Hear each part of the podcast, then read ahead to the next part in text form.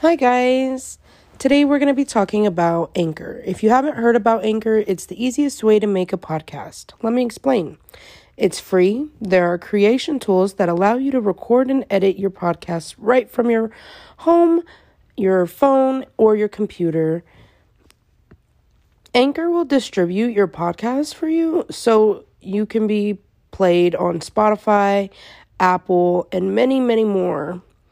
And you can also le- earn money from your podcast with no minimum listenership. It's everything you need to make a podcast in one place. Download the free Anchor app or go to anchor.fm now. Have a good day, guys. Hello, and welcome to Murder, Mystery, and Sex with Serenity. Today, we're going to give five points, key points, on why it is okay to be single and alone.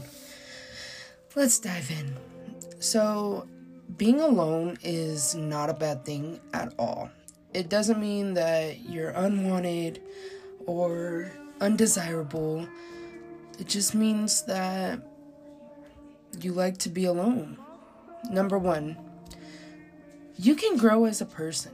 So, growing as a person can mean you're doing various activities by yourself and enjoying you, right?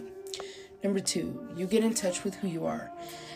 You get so caught up in other people's dramas and saving everybody else, like I've been saying, and just remembering who you are is the most important thing you can do, right? Number three, you can start doing things you love. You can watch TV. You don't have to share your food. You can sleep the whole day and not be nagged for doing so, dude. You can literally eat when you want, drink when you want, do what you want. Number four, you're more productive.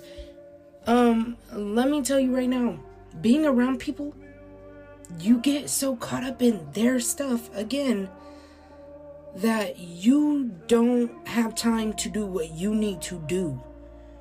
And number five, you learn to prioritize.